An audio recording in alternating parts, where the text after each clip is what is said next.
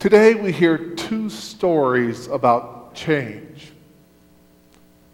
God calls Abraham from his home in Ur to travel to an unknown country, leaving behind the pagan gods of his countrymen to establish a new nation under a new covenant with the one true God.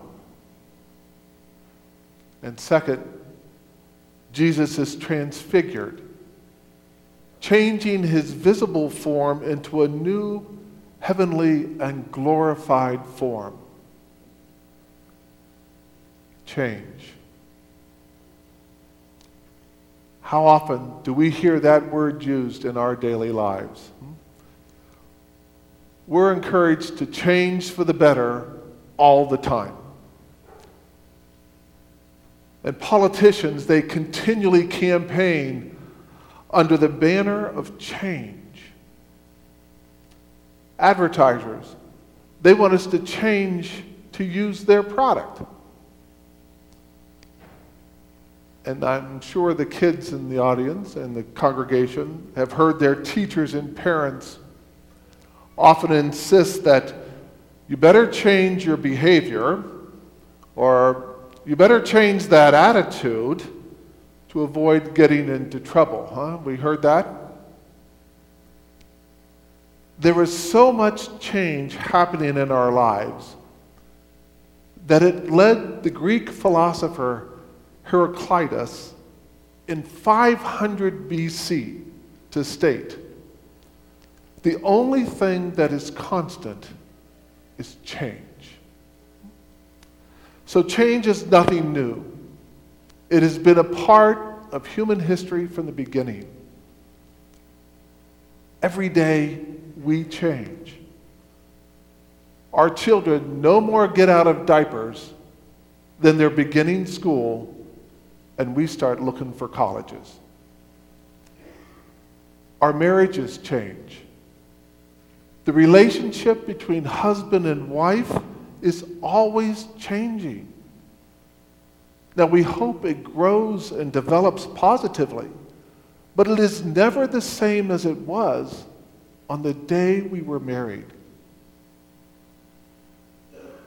We as individuals change. We are not the same physically, mentally, or emotionally that we were as a child or as a teen or even as a middle aged adult. And a change that happens in one aspect of our lives, it necessarily changes, triggers a change in the other aspects of our lives. Change is inevitable, and it's simply a reality in our lives. But if it's so much a part of our lives, why is it so difficult? I don't know about you, but for me to make a change in my lifestyle or a personal habit, that's really hard. It's a lot easier for me to pick up a, bad habit than it is for me to willfully change my life for the better. As we now begin the second week of Lent, it's a period of time that we are called to reflect on our lives and to make changes. And not change just for the sake of change, but change to make us into better disciples of Christ. We're asked during this season to especially focus on our prayer life and to fast and to give alms. So, why focus on these three disciplines? What good does prayer, fasting, and almsgiving do?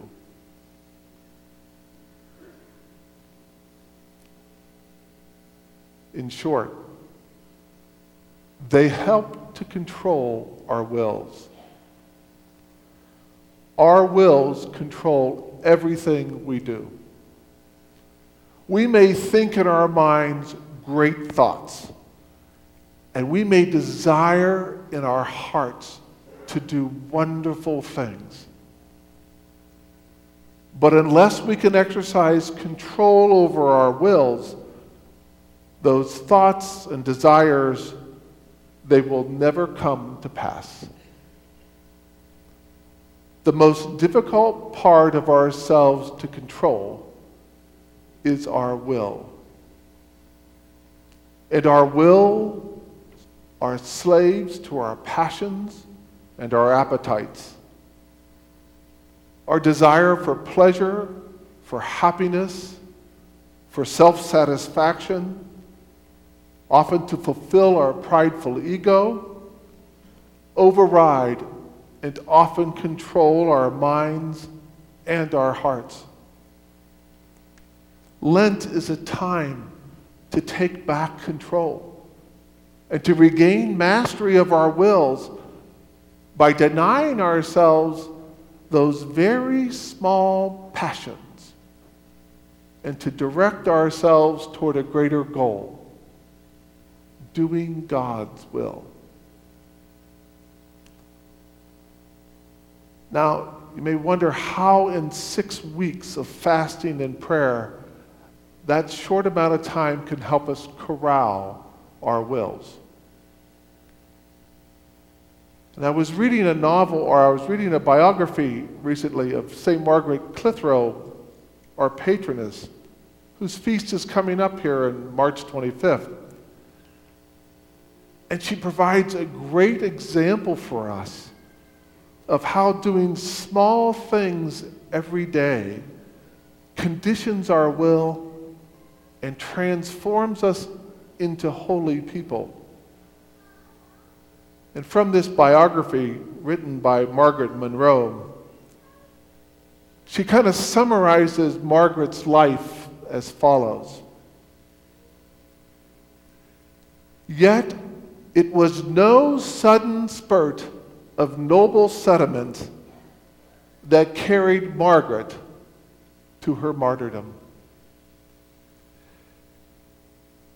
It was the habits she had been steadily practicing at home and in prison over the last 12 years. And above all, the habit of putting God first in all her actions, of looking carefully to see how what she was doing would help or hinder others in pleasing God. At the end, we see her standing on the shining pinnacle of consummate charity. But she climbed there step by step every day and through her day to day relations with her husband, her children, and her servants.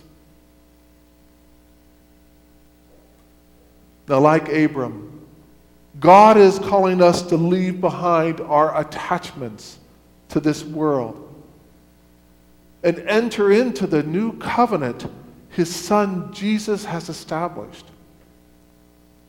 And Jesus, through the Eucharist, desires us to transform us into his divine image just as he transforms ordinary bread and wine into his body and blood.